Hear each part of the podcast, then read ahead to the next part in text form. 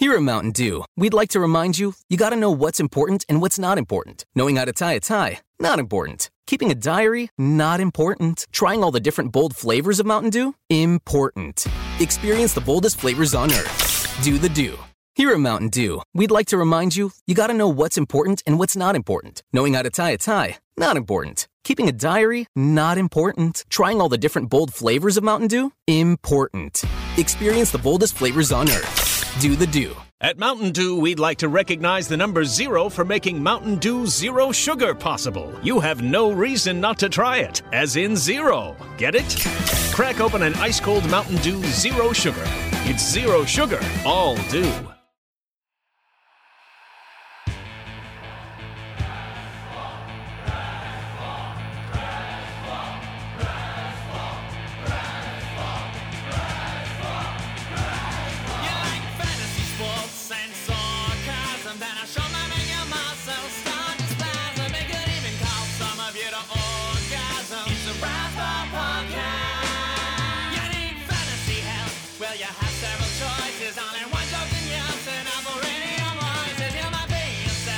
Your name was Moises. It's a Rise Bar podcast. It's a Rise Bar podcast.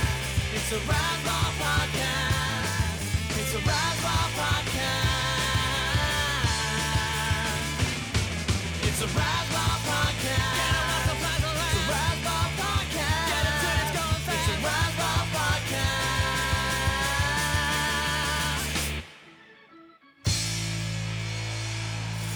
All right, welcome back to the Rasball Prospect Podcast. This is your host, Ralph Lipschitz. I am here, as always, with Lance Brozdowski.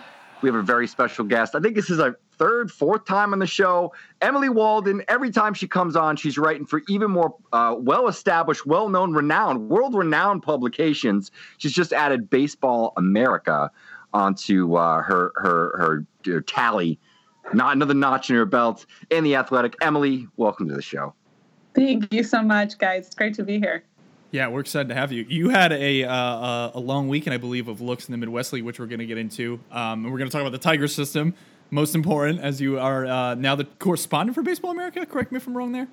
That is correct. That yeah. is awesome. That is really cool. And uh, we're excited, as always, to have you on and, and to talk some Tigers baseball. So do we want to start there, Ralph? Do we want to start there? Because I think the yeah, leader in the clubhouse for what we want thoughts on, Emily, is... it's got to be Casey Mize. I think that the most interesting talent in the Tiger system is probably pitching-based. There's guys like Wenzel Perez and, and Meadows and stuff that I think that are, are guys you've seen a bit, and we'll probably get into them a little bit. But I think we should stick towards the pitching side, maybe talk some Burrows, Skubal, some uh, Manning, and especially Casey Mize. So with Casey Mize specifically, Emily, did you expect this season to be the season that he jumped all the way into the mo- top ten, I would say, probably on most lists, and uh, in the debate for top pitching pro- prospect in baseball? Did you see this coming? You know, I think we all expected Casey to do well, and I think he even exceeded everybody's expectations just because of the fact that he came into the organization so advanced. He got a little bit of downtime, got to rest a little bit, and he showed he could handle the pressure. The Tigers were aware they wouldn't have to baby him um, just because of he him showing that durability while he was at Auburn. And obviously going into his double A debut and throwing a complete game no-hitter, you know, it sets the bar pretty high. And I actually joked with him about it. And I said, you realize you're going to have to throw shutouts every single time you start now, right? And he goes, I know. I don't know why I did that. I love it. I love it. And uh, growth with him, too, is another thing. So I, I find him fascinating just because he seems like he has so many pitches. I feel like he's going to be one of these pitchers who comes up and Stackass is going to have a ton of problems, like splitting out what he's throwing exactly, because everything seems to move in a variety of directions and uh, different speeds and stuff, and his velocity bands seem to overlap a lot. So I'm interested in in almost what you think or who you've talked to in terms of what the development path is for him. Like, what are the next steps for him to become even better than he is? Because I have to imagine there's something on the radar, even though he's pretty advanced as a college pitcher. Oh, absolutely. And he obviously is going to be his biggest critic. Um, Casey's very much a competitor. Um, he's a perfectionist. He wants to be his absolute best. And we all kind of laughed because after he threw that no-hitter, um, his first comment was, you know, hey, Casey, you just threw a no-hitter. What are you thinking right now? And he goes, man, my fastball command was terrible. that that was his focus. That was the biggest takeaway he had. And I think for him, obviously he praised his teammates for some really good defensive backup. Um, but for him, he's always so focused on being absolutely the best he can be. And that speaks really highly of his abilities, for one, and then two, of his character, which I think is huge. Um, and I know right now the Tigers don't see a need to push him unnecessarily quickly. Obviously, the Major League Club is not quite a contender at the moment, putting it nicely. Um, and so I think for them right now, um, guys like A J Sager, the Tigers pitching coordinator, and some of the other roving instructors, they're just focusing on letting him sort of come into his own as a minor league pitcher. Because even for college arms, minor league baseball is a whole nother animal. You have scouts and players that they're going to agree. You've got to find yourself in the minor league circuit before you're going to be able to make that jump to the major league level. Mm-hmm. So what is your kind of projected E T A right now, do you think? Conservative. You know, yeah, I would say I'm looking for him to get promoted to Toledo soon, honestly. Um, I'm guessing probably another couple weeks, um, maybe, you know, could be a bit longer. It just really depends. And it's hard to read the front office right now, because I know that they don't want to be too aggressive, but they also don't want to let him sit there and not be challenged. So I think they're probably going to give him a couple more looks and then let him make that jump to triple A. And I think if that goes well, we could see him up in Detroit by September. Um, but my hope is that they don't push him too hard, just because we know that long term he's going to have to be one of those key pieces um, within the rebuild for the organization. Interesting. And Ralph, I believe you saw Matt Manning, or did you see Mize? I know you've seen Mize once or I've twice, seen, right? I've seen Mize. I've seen Mize. Mize. Men and Mize. I've seen uh, Casey Mize twice now. I saw him in Lakeland versus uh, uh, Palm Palm Beach, right? And uh, I was going to say Palm Springs, but that's in California, uh, against Palm Beach, uh, and that, you know, weaker lineup. Um, and he really dominated that day, funny enough, with his fastball. And that's not really, and I think Emily probably agree with me on this, that's not really necessarily his strength. It's his ability to use his fastball um, and and really, you know, get ahead on guys early and then start to just dominate with his slider and his splitter. And I think the thing with his splitter that I found so fascinating is he's able to manipulate that pitch so much that he can sort of get break to sort of either side of the plate. He can get glove side uh, break. He can get, you know, the drop over uh, onto his arm side as well. So he can attack both righties and lefties with that pitch, and the same thing with the slider. Um, you know, the cutter was used a little bit less frequently in, in both starts that I saw. It's definitely not on the same plane, in my opinion, as that slider, which I think is a true plus-plus pitch. Uh, and the same with the splitter. I mean, he has two secondaries that I think are hard sixties, and, you know, if you put a seventy grade on, a seven grade on it, I, I wouldn't have an issue with it. Um, he had probably the best secondaries I've seen Um, of, of any pitcher that I've watched this year and probably over the last couple of years. Um, he's phenomenal. And it's funny, in the Hartford start, which was a much better lineup, pretty solid lineup, decent hitters park uh, based on the numbers. And, you know, he didn't really have a fastball command in the first two innings. And then all of a sudden he came out in the third, and it was like he was pitching angry, and he just dominated from there on out. I think he came out in the fifth, and he almost, he almost just scrapped the fastball and just started working off of uh, his secondaries the third time through the order. And, you know, guys like uh, Colton Welker um, really, really couldn't catch up to it. And, and Welker at that point, I had seen him about five or six times already early in the season, and he hadn't really been dominated by anyone. And I saw him against some decent arms, Ben Bramer, Starling Sharp, um, both guys that have pitched pretty well this season, lefty righty. And I mean, he just, he made him look, he, he baffled him. It was like three pitches, you know, three pitch strikeouts of, of Welker, which isn't, isn't common, uh, at least at that point. And yeah, I mean, he's pretty phenomenal. Um, is he on the schedule? I haven't looked, actually, so forgive my negligence, but is he on the schedule to pitch this week? I know that we obviously had the scare last week where everyone was a little nervous that his U C L popped, turned out to be a sore shoulder. Um, what's the situation with the injury, Emily? Um, as of right now, and I was just looking over my notes to make sure I had this all up to date, he is still on the I L. Um, okay. The Tigers haven't said specifically when they are going to take him off. Um, I think it's more precaution than anything. Obviously, you're looking at the, one of the biggest investments they've made in recent years. So sure. For them, I think it's just to let him kind of lay low, and kind of playing off what you said earlier, too. Um, the biggest takeaway I had from his complete game no-hitter was how he jumped right out and said, you know, my fastball command was an issue. You get to look at that and say, okay, fastball wasn't working for him, so he's going to default to his secondary. and he was able to throw a complete game no-hitter on almost entirely secondary work. So I think that goes to show you how valuable that is. Obviously, his splitter was insanely high as far as his pitches were ranked. And you're looking at, yeah, sixes pretty much across the board, a seven or so mixed in there, and he's moving along really well. So right now, you've just got to make sure he's healthy. Um, we don't want him to end up on the same path as Franklin Perez, rest his soul. Pitches tonight. Pitched tonight in Lakeland, though, did he not? He did. He pitched tonight in Lakeland. I'm glad to hear that. Pretty decent showing, and obviously, you know, the Tigers are going to treat him with kid gloves because I firmly stand on this. Franklin Perez has a very, very advanced pitch mix. And for him, it's just a matter of keeping that elbow good, keeping that shoulder good, not rushing it. He's still relatively young. I think there's still plenty of gas in the tank, but that body has to hold up, and the pitches will carry him the rest of the way. I love it. And another arm that I definitely want to dig into a little bit, who's fascinated me a little bit just because he's six six and he's an individual who seems to have a bit of control, which I feel like is something that escapes a lot of guys above like the six four, six five um, window of height in terms of how much they have to sync up in their bodies and mature physically before they're able to command the ball. But it seems like Matt Manning, to some extent, has a, uh, a pretty good amount of command, maybe control at least with his – Um, I think he's got like a sub ten percent. Yeah, he's had a sub ten percent walk rate for each of the last yeah. two seasons after a couple of years of it being a little bit high. But it seems like he's really coming to his own. And uh, I wanted to kind of get your thoughts, Emily, on kind of his ascension because I feel like he's moved a little quicker than I expected him to. I think a lot of people project him out as like an above average to sixty grade guy. Um, this is probably, you know, I think a little bit more volatile of an arm than Casey Mize. He seems to have a higher floor.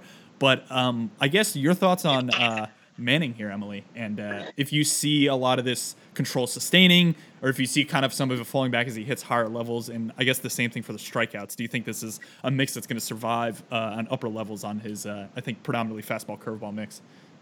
Yeah, I would say that um, it's definitely a profile I can see sustaining up at the higher levels. I know most scouts I've spoken to recently um, tend to have him as a number three mm-hmm. um, as far as projection goes, and some even as generous as a two.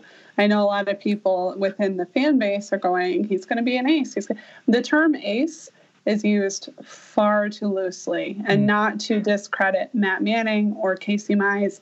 Not all scouts even have Casey Mize as a number one. That's a little bit split. A lot of them have him as a number two-ish.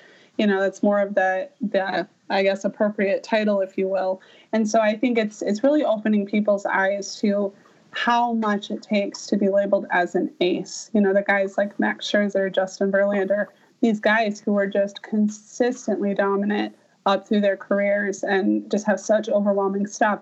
Not to say that Matt and Casey can't get there, but the joy of evaluation is you're putting your own label on based on what you see now, and then you kind of have to play the waiting game to see if all those pieces come together, as well as a club knowing how to develop properly and get them to where they need to be.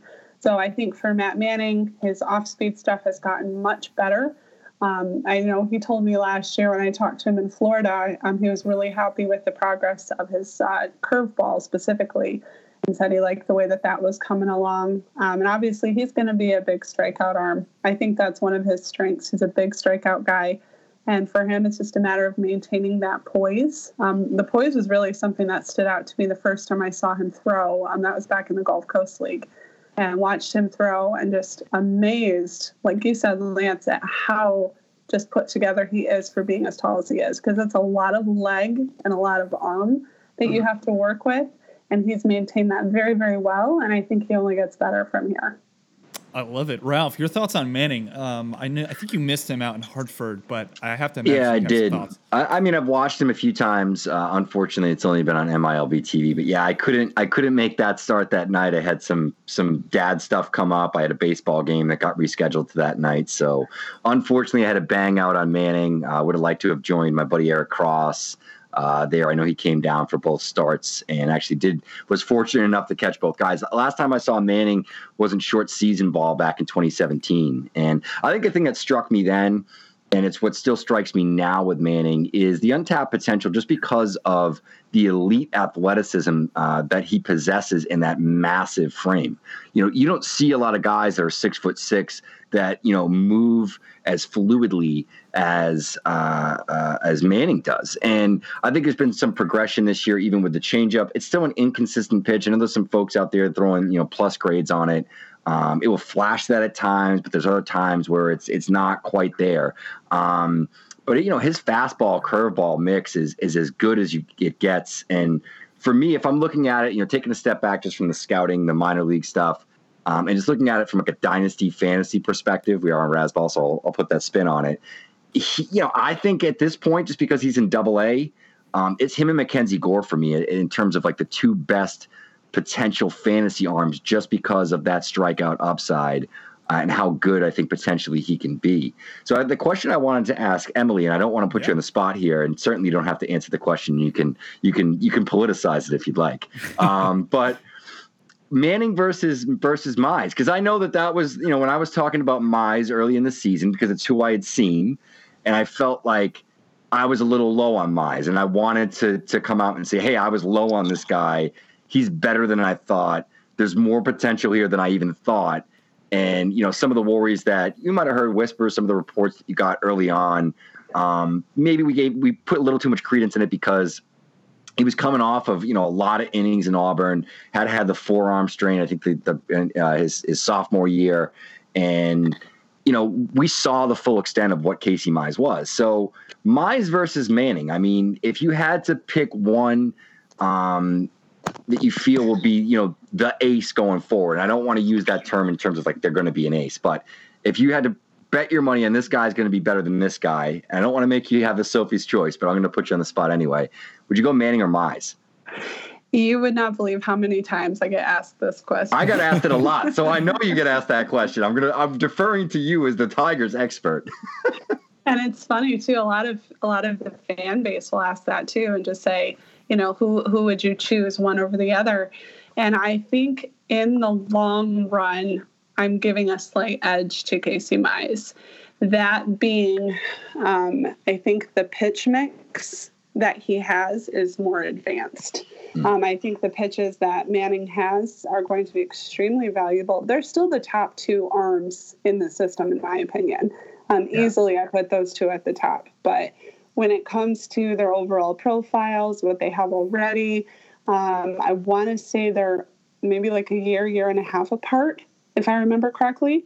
Um, so not like a huge age difference, but the fact that I think Casey has a bit more in his back pocket and that Manning doesn't quite have as deep of a cultivation ground as Casey does. There's just a few little factors that I think play into that. And I think both of them are going to be extremely valuable to politicize it just for Ralph. Um, they're both going to be extremely valuable, and I genuinely mean that. But I think with sizing up the two resumes, I think I would give a slight edge to Casey in this one. Hmm. I like it. I think I'd I think probably pit- lean that way as well, right, Ralph?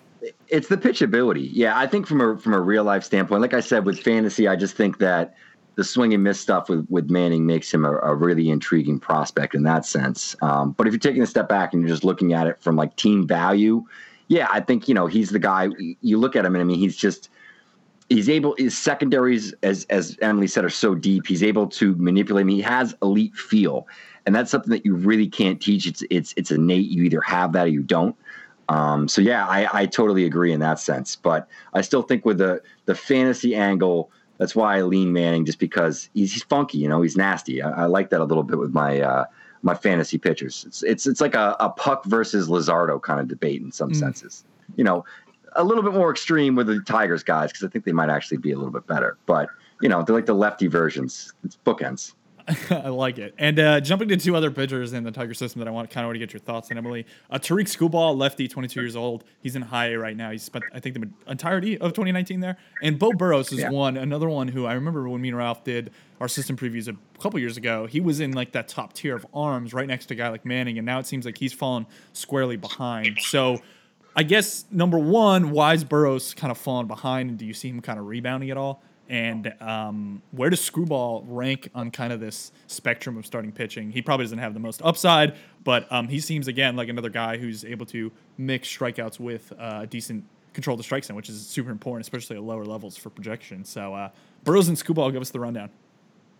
Yeah, the, the struggle with Burrows is that he was on the I L for about a month, which really kind of cut into his season. He was actually just activated, I want to say yesterday or the day before, um, through an outing for High Lakeland last night. Um, did pretty well, um, put up some good numbers in that start. And um, the reason for him going on the I L was tendonitis, I mm. think, in his shoulder, um, going off the top of my head. So um, for those listening, it was shoulder, I believe. And um, so just having him be um, on the sidelines for a bit, I think, triggered a little bit of that. Obviously, he had a chunk of time before he went on the I L. But um, for Bo, it's it's a very interesting conversation that comes up, especially with scouts, how some believe he's still a rotation guy. Other people believe he's going to end up in the bullpen. Um, so it's it's a little bit of a head scratcher with him right now. I still absolutely love his fastball. His fastball mm. is huge, and I think it's probably my favorite in the organization. Um, but just because of the fact that there's still some inconsistencies there with him, um, it makes me wonder if he would work better in like a little bit more of a condensed um, outing and be able to be a bit more effective. So for me personally, I haven't written him off as a starter yet, but I know that that conversation has come up. Will he stick in the rotation or will he have to shift? Uh, but that conversation has come up with other people. Gregory Soto had that on him. Spencer Turnbull had that on him at one point. And we're mm. seeing both of them starting for Detroit. So ultimately, yeah. I think it's going to come down to what's the biggest need going to be? Um, how are his strengths? Um, Sandy Baez was another one that they kept in the starting role for a long time and then moved him back to the bullpen. Um, so it's it's going to be interesting to see how that plays out. But I still think there's plenty there to work with. Um, he's just going to have to get healthy again and see where uh, see where it plays out from there. Do you think that's because Burrows is so fastball heavy, just in terms of his arsenal and his pitch mix? It, it very well could be. I know he's he's always had, I hate to compare pitchers, but he's always had a little bit more of an uphill battle purely because of his size. He doesn't have that same mm. lengthy build that like Casey Mize, Alex Faedo, who's I think six five, um, and then Matt Manning, who's six six. They have so much downhill plane to work with. Bo is maybe six feet. Um, so that's obviously a little bit of a, a slip backwards in comparison to that natural downhill plane to work with. But for him, he's such a bulldog. Um, I always tell people him and Kyle Funkhauser are probably two of the most bullish pitchers in the organization just because of how hard they will pound, pound, pound the zone. And so for Bo, I think that that has carried him really far. Um, he's extremely aggressive. He's fearless. He will just attack hitters left and right. But the body and the pitch mix have to be able to play off of that and do him some favors. So for him, he's going to have to show he's crafty enough and has good enough command, which he struggled with early on in his career, to be able to hold that rotation spot. And I think, well, in fact, I know the Tigers absolutely love him. They can't say enough good stuff about him, but he has to show he can hold that in order to stay in rotation consideration. And you mentioned briefly there Faedo. He's another one who I think Ralph saw out in New Hampshire and wasn't too keen on, but he's had kind of a crazy good season. I mean, through sixty-five innings, yeah. his walk rate is way down, his strikeouts are way up. I, it, you know, I feel like for the most part, a lot of people had him as like almost a reliever of sorts. But um, that might have been because of the variety of injury problems that he had coming right out of Florida. But mm. at this point, Emily, do you view him as a starting pitcher? And um, if not, I guess what's kind of the role here? Is it more of like a two to three inning guy, or do you think he could be back end of a bullpen? Yeah, and that's another thing that I've spoken with scouts about this year, just because a lot of them are still scratching their heads going, okay, what's what is this guy? Because obviously last year had some pretty noticeable struggles. Um, and a mm. lot of people said, are you writing him off? And I said, I've got personally, I've got a rule where I do not write these guys off in their first year. Last year was Alex's first year, you know, in the grand yeah. scheme of things, that was his first full season of work. And he, he had some, some uphill battles he had to work through. This year, you're seeing better stuff from him. And I think he's got his feet under him. I think that he's kind of learning a little bit more how to work against some of these double A hitters, because as you guys know, the Eastern League is a hitter's league. There's very advanced hitters, smart hitters. They know how to read pitching a lot better. And the only concern that I think I still have with Vieto is the fact that his fastball is so hittable. Yeah. Um, we see that in the home run counts. He had stretches where he was giving up seven, eight home runs over two or three games. And that's that is something that's going to raise some eyebrows. Personally, I think I could still see him as like a number four, maybe number five, um, depending on what they decide to do with him. But I still, you know, and uh, wording this very carefully, I, I think he's got a ton of potential, but the mechanics still concern me from a durability perspective. I think that it's something where, you know, is is that going to hold out? You look at Max Scherzer, you look at the way he throws, and I always say Max Scherzer shouldn't even throw like Max Scherzer, but he makes it work from a mechanic standpoint. And so the durability is still a concern for me. I love how much he's improved this year, and I think it's really promising. Um, but mm. I think that there's going to be some work ahead of him to make sure he can maintain that. I wanted to ask specifically on his slider, because what I've seen of Vieto this year, the slider looks much improved. It really flattened out in my look last year. Um, even that pitch at times was hittable. It seemed like he lacked a lot of command. Um, it didn't have a lot of two-plane movement. It was really more like just sweepy in on the hands. It didn't have much downward break at all. It seems like he's added a little bit more depth to that pitch. Do you know specifically if the Tigers, you know, development folks, pitching coaches had done any work with him in the offseason or in spring training, make adjustments to grips? Is, is there anything that he changed specifically? Because it seems like a much sharper pitch this year than what I had seen last year during his time in the Eastern League. Yeah, and I don't know of anything specifically that I was told. Um, I think for, for Vieto, it's really just him getting more comfortable um, because that pitch obviously had a lot of notoriety coming into the draft class. And what happened last year, I spoke to a couple scouts um, who saw him early on, and they just said there was no bite to it. You know, they said you could kind of see that it was there, but it just didn't have that bite that it had in college. And so because of the fact that I haven't heard specific major changes, um, I think it's more of a comfort thing for him, because I think yeah. it has been there the whole time. But unfortunately, like we were saying earlier, a college arm isn't necessarily going to see the same success against minor league hitters. It's a different breed yeah. of hitters. They're more intelligent. Obviously, depending on the level, you're going to see all different kinds of lineups. And so I think for him, it's just tapping back into that and saying, I could do this before, I should be able to do it again. And now we're going to have to see if that can stand up against those types of hitters. And the Eastern League is a great place for that to test out, because those guys know how to size up pitches and see how effective they are.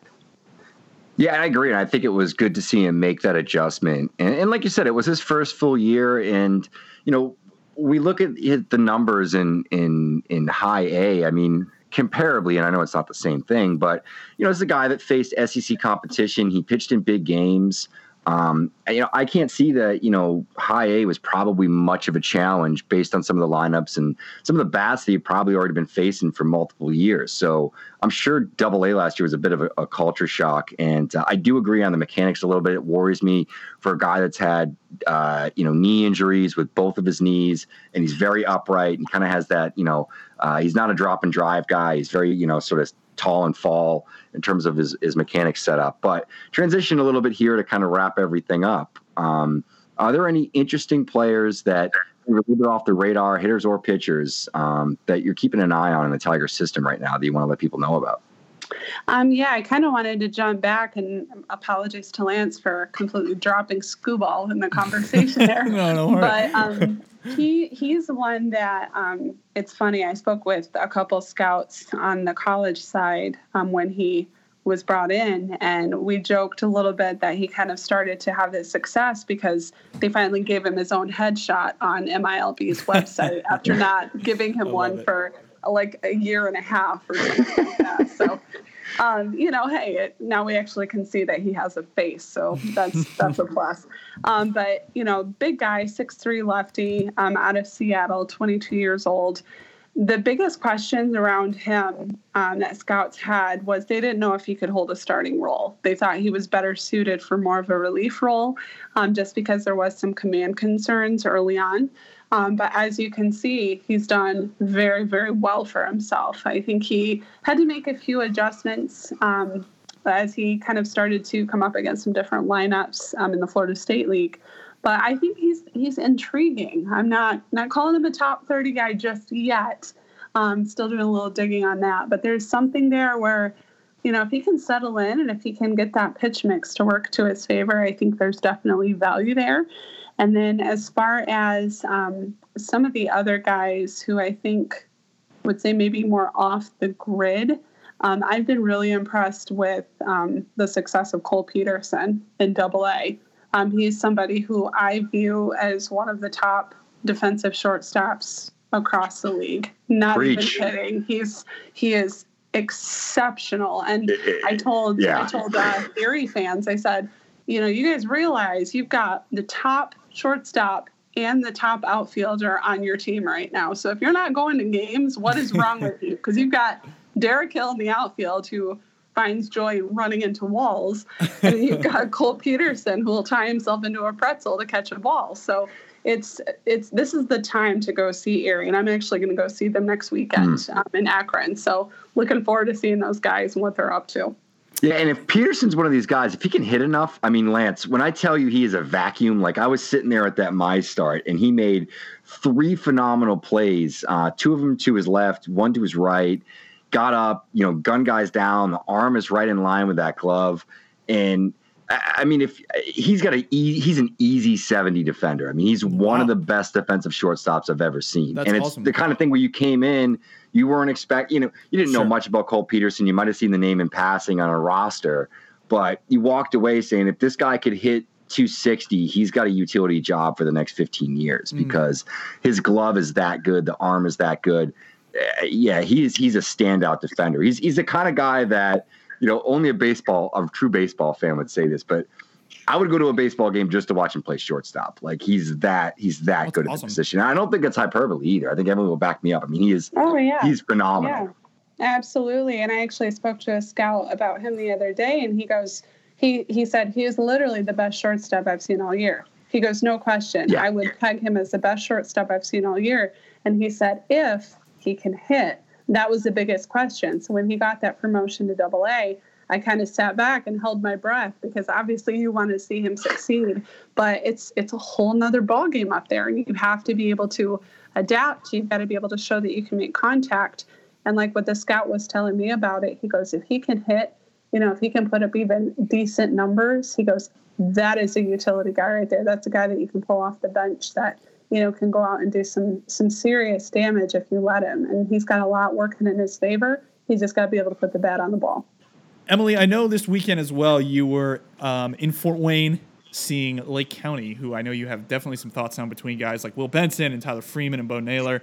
And uh, Fort Wayne as well, I know, from Joey Cantillo to a variety of other talents there, including Tucapita Marcano and Xavier Edwards. And I know there's other teams that I'm probably missing right here, but those are the two that come to mind. So I wanted to kind of just get your thoughts on other teams aside from the Tigers that you've seen in the Midwest League. And I, I have to imagine, let's start with Lake County just because you're, you're probably fresh in the mind with that. So um, I know we're both on the Will Benson bandwagon. We're going to have to get Ralph on that probably on this podcast. And uh, Bo Naylor is another one who is probably going to hang around that team a little bit longer. Um, but Freeman and Benson, I believe, were both promoted as you broke.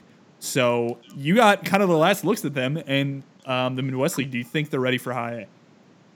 You know, I think specifically, I think they are defensively. I think it's going to be a good stretch for them both at the plate, mm-hmm. um, just because there are still swing and miss concerns with Benson. Um, obviously, and I will be the first to raise my hand on this and say I am an absolute sucker for a Will Benson home run. Yeah. And I got one of those when I was over there this weekend. He went back to back with Bo Naylor, who we'll talk about in a minute.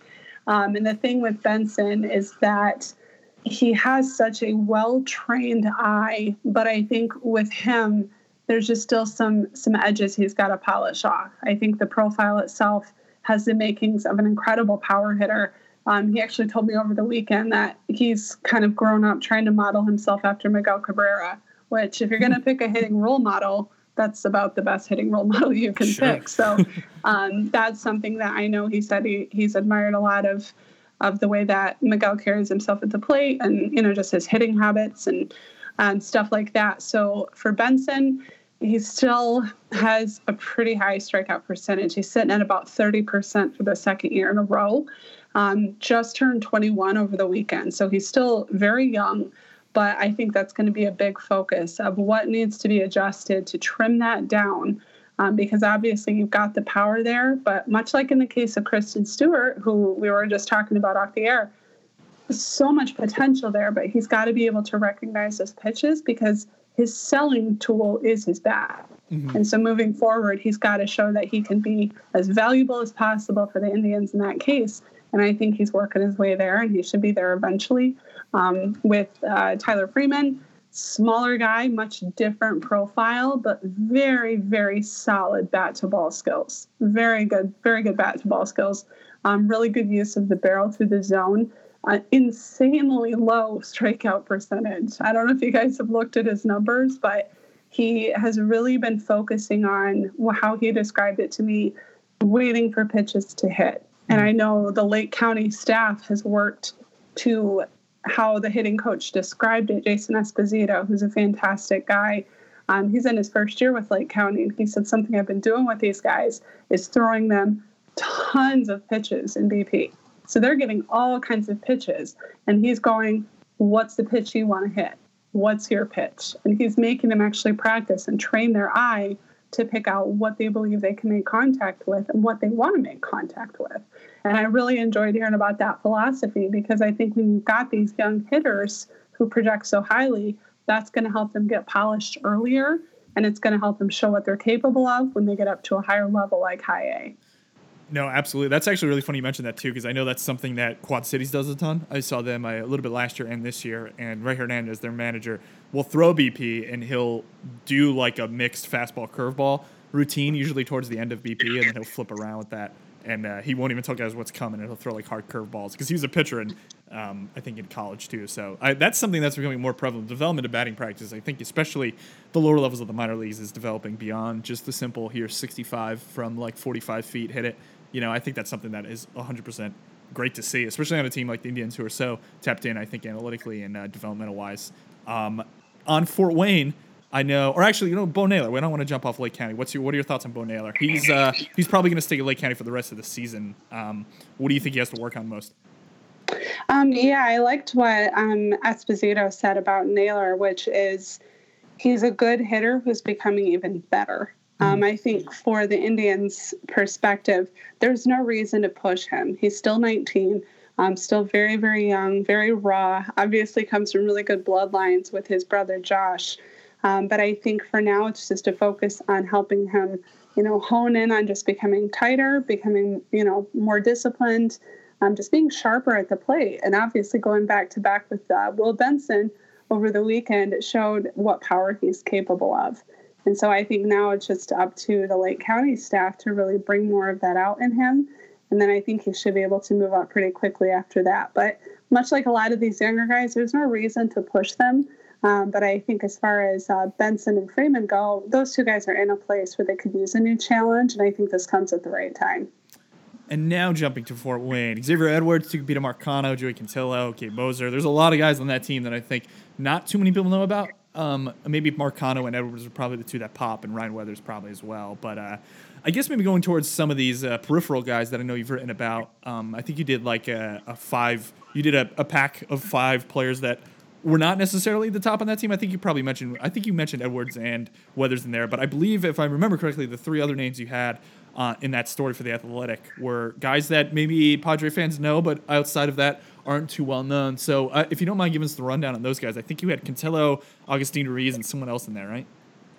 Yeah, I did. Um, and it's funny, whenever I do these little capsules, I always stress at the beginning, I'm not saying these are the top players in the organization, uh-huh. because if you claim that, as you guys know, I'm sure you will get eaten for dinner sure. by the people that disagree with you. And they'll say, no, no, no, no, no, that's why did you not include him? And why did you...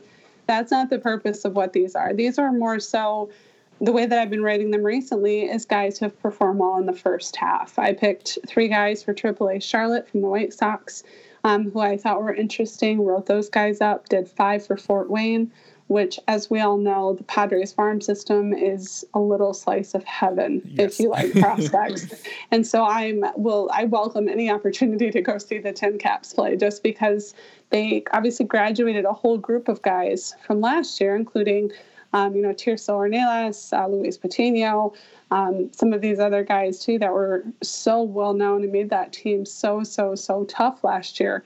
Um, and so now it's an opportunity for them to take this next crop of eighteen and nineteen-year-old kids and really see what they're capable of. And, and I think it speaks very highly of the pitching, um, the pitching coaches, the hitting coaches, um, obviously Anthony Contreras, who does such a good job as the manager for the Tin Caps, um, working alongside John Matthews, who's back for his, um, I want to say, second or third year um, as the hitting coach. And then they have a new pitching coach in Matt Williams, who actually played with um, Chris Kemp in college, and Chris Kemp being the international scouting director for the Padres. So they've got kind of like this full circle connection um, within uh, the Padres front office, which is really cool to see. And I got a chance to talk to Matt Williams, um, really, really smart guy. He's very, very much enjoying the opportunity to work with some of these younger arms like Joey Cantillo, uh, Ryan Weathers, um, some of the other ones too. So it's going to be, again, the staff's opportunity to show what they bring as far as development,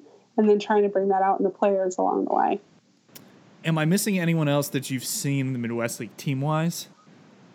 Um, I got the chance. I've seen quite a few other teams, mm-hmm. um, and unfortunately, not to call any of them out, but not all of them are quite as yeah. deep with with prospects. But I know um, the South Bend Cubs, the Chicago Cubs Class A affiliate, they've got some interesting names coming up. Riley Thompson is one um, who has been a little bit of an off-the-radar arm um, who's done really well. They have a few young infielders who they've been bringing up. Um, guys whose names I would love to have right off the top of my head, but I'm not that awesome yet. Um, so there's there's a few guys on that roster um, that will be coming up that are worth paying attention to. And then obviously with Bowling Green, you have Wander Franco. And what else do you need if you get to see Wander Franco? Because he's ridiculous for being as young as he is. And I've actually heard other players who you ask them, you know, who's the most polished hitter? And they're all picking Wander Franco, because that's what he is. He's just one of those exceptional talents um, who I think has just gained respect from not only the coaches, but also the players, you know, seeing how how sharp he is. Um, so he's another one. Obviously, Nolan Gorman with Peoria, um, he's been able to kind of work through some growing pains. He had a little bit of a, a hitting slump earlier on in the first half, um, but he's been able to break out of that. And I think he's one that the Cardinals are really – they're going to enjoy watching that bat keep growing um, because I know it's going to be a lot of fun to watch once it's further along. So a lot of guys, a lot of guys to pay attention to. Um, Midwest League All-Star Game is actually going on tonight. I'm probably getting wrapped up here soon. So we'll see what the second half holds for those guys. Yeah, I'm so jealous. I'm so jealous of Wander Franco looks. I, maybe maybe I'll get him for like – actually, it's the Rays, so they'll probably have him in triple A for two years. So I actually might get some looks with Durham. But, I, of course, and like Durham is in Pawtucket this week. They got rained out tonight. But uh, I'm going to miss Brendan McKay too. Yeah. He got he, he's Friday. It's probably Saturday uh-huh. now. Uh, it, it is a bit of a bummer. I was hoping to get out there. J P's actually coming out from Arizona, hey. so I was going to be able to catch him. Yeah, we're just going to end up hitting uh, short season, which is actually not bad. The Sox uh, lull is pretty stacked. And in a minute after you talk, I'm going to ask Emily some questions and see who yes. I might get to see in Connecticut, because it's been a little dry the last couple of years, as most of their good prospects haven't ended up in Connecticut for very long, if they're there at all. Yeah, I just wanted a short segue because you mentioned Wander Franco, and I was at the Home Run Derby last night for the Midwest League All-Star Game, and I put together a little prediction bracket, and I think I got every single matchup completely wrong, which is hilarious. So, so it was, we had Nolan Gorman and Nico Hulsizer on opposite sides of the bracket, and Nolan Gorman, I was like, it's a lefty park, like it, I think it's twenty feet shorter in right field than left field South Bend, and the wall's like fifteen feet. So it's like a lefty's clearly going to win. I was like, Gorman might win, but I really like Nico Hulsizer from Great from Great Lakes, the Dodgers outfielder who won the twenty seventeen College Home Run Derby from Moorhead State. Yeah. He's got a ton of raw, and I was like, I think he's a sneaky pick. So I went him and Gorman, and of course both of them get knocked out in the first round, and every other matchup I picked was completely wrong. So, uh, but Gorman, um,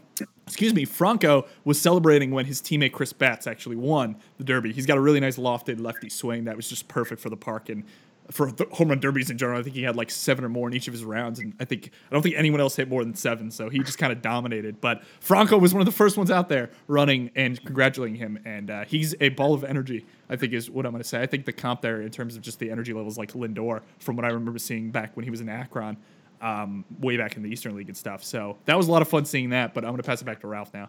Um, I was going to say, Betts, Betts has an absolutely elite uh, bat flip, too. He did. That, he, like, threw his bat, bat up the first base line like a mile. It was really it was an emphatic, emphatic bat flip. Oh, yeah. it, it took, like, Tim Anderson's bat flip from earlier in the season and was like, I'll see you. And yeah, he's like, I'm going to see it. How far I can throw this. The video, I, I retweeted I the video immediately. Add, can I just add that sure. when Will Benson hit his home run on Saturday, He, I don't know if you guys saw the video. I posted the full video on my YouTube channel of his home run. He did the most subtle little just hop, right? Of yeah, the yeah. bat, and just a little flick of the wrist of the bat, this little hop skip. And it was the most humble, I just kicked your butt trot around the bases that I think I'd seen all year. I was thoroughly disappointed he was not in the home run derby. I don't understand how he doesn't get into that. His swing is like, I know it's a little line driving, but he's he's just got such insane power. Like, I have to imagine he was asked and he just didn't enter. I was I'm really bummed about that. But wasn't he in twenty eighteen though? I was I was He told. was correct. Yeah, he was. He was. You're yeah. right. I mean, that's what I it is. I was told that it was because of the fact that he had done it last year. Ah, uh, okay. And it was kind of a Again, what I was told, kind of a mutual decision uh, between ah. Benson and with um, the Indians. So I think it was just him going, hey, you know, I this it's fun, sure. But one thing you've got to know about Will is you have this massive six five, maybe six six, two hundred twenty-five pound guy who is quite possibly the most humble person I have ever met. Mm. Um, somebody who is so low-key about his own stuff. But you ask him about Tyler Freeman's development, and he will talk about Tyler Freeman until the cows come home, because he's the kind of person that wants to promote his teammates every chance he gets. And because of that, you're not going to hear him talk about himself as much, but that is the kind of guy that's going to succeed, and he's going to succeed because he can do it on the field, he can do it off the field, and I think that's huge for him. I love it. Ralph, take over with some draft questions, man. Sure. So uh, the Tigers, you know, obviously got a great pick at number five with Riley Green. But one of the things that's more interesting, of the forty rounds, they didn't go back to the prep player pool until round thirty-nine. I think it was Cade Daugherty, if I'm not mistaken, in round thirty-nine. So they only had two prep picks throughout this entire draft. They had a couple of uh, JUCO kids, but it was heavily four-year college guys. And, you know, a few of them I saw on the Cape. I know I reached out to, um, you know, one of my favorite people that I've, I've come across, one of my favorite players I've ever talked to. Uh, his parents are great, too. Uh, that'd be Bryant Packer that they got in the fifth round, had a hand injury, East Carolina kid. And I really think it was a steal in round five, um, based on, you know, the production this guy had the previous season. When you factor in the hand injury, it's easy power. He's got great approach to the plate. Um, he's almost like a like a discount version of Michael Bush, and I don't mean that in any you know derogatory way, because I think Michael Bush is a very good bat with potential all-star upside. I think this guy is a major leaguer, but I thought it was interesting that they went so college heavy, and there are a few guys here that I did actually see in the Cape last year. I saw a few games of Nick Quintana. I probably saw about Bryant Packard and Ryan Kreidler about ten times. I like Kreidler a lot. I know I tried to hype him up to Lance uh, mm-hmm. when he saw U C L A. Um, I think the, the carrying tool was really his arm. He's going to be a good infield defender, but I do think there's some sneaky bat-to-ball skills there. He's a good hitter. And another guy that I saw that really dropped off after last season, having a lot of hype, uh, a first-round buzz even, kind of coming into the beginning of the twenty nineteen draft season. And that was L S U righty um, Zach Hess. I saw him against Falmouth. He pushed that day, looked really good. And then I think he joined Team U S A, just sort of talk about um, a little bit of his stock. But who am I going to see in Connecticut? Because I don't think I saw Quintana, Kreidler, Hess, or Packard assigned there. Are those guys that are going to end up in West Michigan? Um, and what have you sort of heard from the organization just in terms of the philosophy? Because like I said, it was a very college heavy draft. It definitely was. And I think because of that, you're going to see more guys make the jump to West Michigan than go to Connecticut. Mm. Um, I think with the case of Riley Green, I think he's going to move quick. Um, I think they're going to put him down in the Gulf Coast League for a little bit, let him kind of get his feet wet. They did that with a couple guys last year who were more advanced, but it was like, hey, let's let's let you figure this out a minute and not, you know, have to jump in too quick. Um, and then I think Riley Green could easily bypass Connecticut if they like what they see. Um, they did that with Cody Clemens last year, obviously, who came out of Texas as a very advanced hitter, went to West Michigan, did fairly well, um, and now he's in high A this year. Um, so it's it's really going to come down to what they feel about how much load do we want to put on these guys, how tired are they? Obviously, some of them just came out of the college postseason, so some of them may get an extremely light workload. It's really just going to depend on what they show while they're in Lakeland at the complex, and then the team will likely decide from there. All right. You kind of kind of took some wind out of my sails. I'm, hope, I'm hoping I can at least get Riley Green for a few weeks or something. I missed Parker Meadows last year, and then Wenzel Perez, all the games in Connecticut. And the worst part is they were against um, Staten Island, and that was a stacked rotation at that time. I believe Louis Gill was there, um, Contreras, and Clark Schmidt. And the, the multiple doubleheaders got rained out after being rained out in the previous weekend. It was brutal. I don't even think they made those games up. Um, so, yeah, I'm hoping I can get a little bit because I really like going to Dodd. It's a quick drive. It's a nice park, kind of quiet. Um, so, yeah, I, I will say that I, I definitely think they might have gotten a couple of sleepers here, especially if they, you know, a guy like Hess, um, they can work with a little bit, help him to sort of regain this form that he had uh, coming into last year. He had a rough year with L S U. Every time I watched him, wasn't live, was on T V. Um, but he did not look good. But I do think that, you know, Packard and, and Kreidler have some skills. Uh, and the same with Quintana. He wasn't great when I saw him in the Cape, but, you know, he spent um, his time pretty much hitting his entire career in Arizona. So I don't think he can can undersell that. But all right, hopefully I get some I get some Connecticut love. I, I, I had I had pipe dreams last year that uh, I was going to get Casey Mize, and I, I knew that was oh, gonna bless you. I, I got him this year, though. I got him this year. Oh, they, they've been rough, too. It's not like I've had a lot of opportunity to watch a lot of stacked lineups in Connecticut. No, no shot at the Tigers in Connecticut or anything. But, um, yeah, I, I just I need something. Give me something to sink my teeth into so I can make that drive out to Dodd. I love we'll see it. What kind of magic I can work over here. Yeah, you talk to him. You say, Ralph Lifshitz wants to get some video of these guys. Please help him out. Next time I play chess with Al Avila, I'll be sure to drop that over to him. Tell him not to trade Matthew Boyd, too.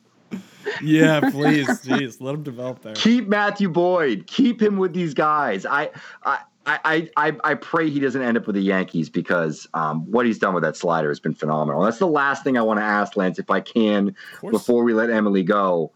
What is your opinion on Matthew Boyd? Do you think the organization will move him, or do you think the Quintana-type return that we're hearing, which I really don't know if anyone could match, Eloy and Cease, but no. That Quintana-type return, is that kind of signaling that we're not moving this guy unless it's an absolute, like, stunner of a deal? This is very much a kind of a twofold question that, yeah. As with other ones, yes, this question has come up repeatedly. Um, I look at the type of return that Justin Verlander got. I think if you're looking at a return like that for Justin Verlander, who is one of the best pitchers of this era, I don't think you're going to get a Quintana return. And it has frustrated Tigers fans, but this is the exact same situation that we had with J D Martinez, where they wanted a top one hundred, you know, top fifty prospect. They want, you know, the fans set very high expectations of any organization. This is going to happen. And you value your guys so much and you want so much in return for them, but not to, not to belittle Matt Boyd by any means. Matt has done incredible work. He's been so sharp, so effective, but I'm not seeing that large of a return for him. I would love to be wrong, but I just look and see what the market was when Verlander came out and when he made that deal with Houston.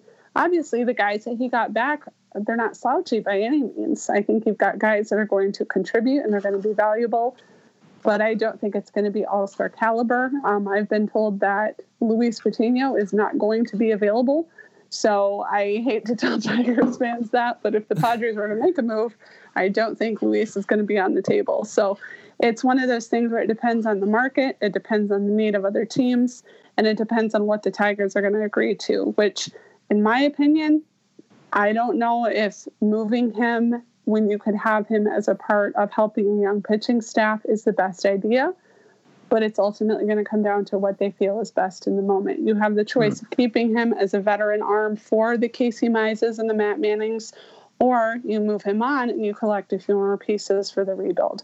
So it, it could go multiple directions, but we're going to have to see what the team decides to do.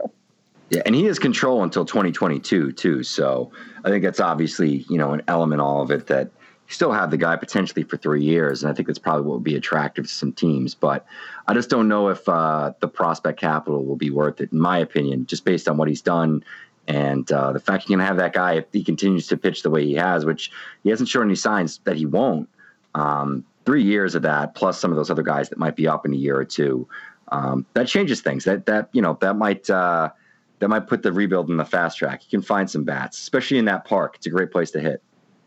Absolutely, yeah. I think that the the cost of, of Boyd from the A R B standpoint is going to be low. So I, if there's anything that's going to boost it, I guess it's that. But yeah, at the same time, I guess we'll kind of see. I feel like there's a lot of other kind of half year rentals that maybe teams are maybe a little more willing to go towards than a guy like Boyd. But I guess we'll kind of yeah. see on that. Um, Emily, any parting thoughts on uh, on anything? Well, I think we we've uh, we've taken all your time here on your uh, Tuesday night. So uh, here's the the floor is yours. Promote some stuff. We know you're doing a lot of stuff. So feel free to feel free to tell people where they can find you and. Uh, Wish writing and where to find you and where to read that.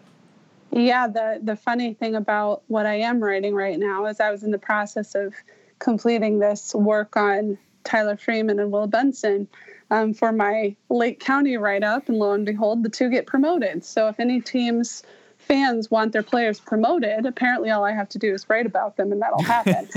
So we'll we'll see how it goes through the rest of them. But no, in all seriousness, um, yeah, writing up three guys from my weekend with Lake County from this past weekend. I'm hoping to run that in the next couple of days. Um, and then I will have a piece on Dylan Cease from the White Sox oh, cool. coming up.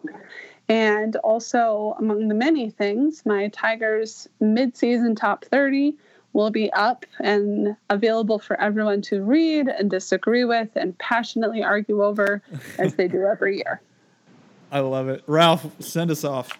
All right. It's been another great episode with Emily Waldon, our, uh, I guess our, our third, our third host. I, I think, think technically yeah, our third we, host we haven't now. had anyone else on three times. So this is awesome. Aww, great. I feel special. You should. Great week. We'll be back again. Hopefully next.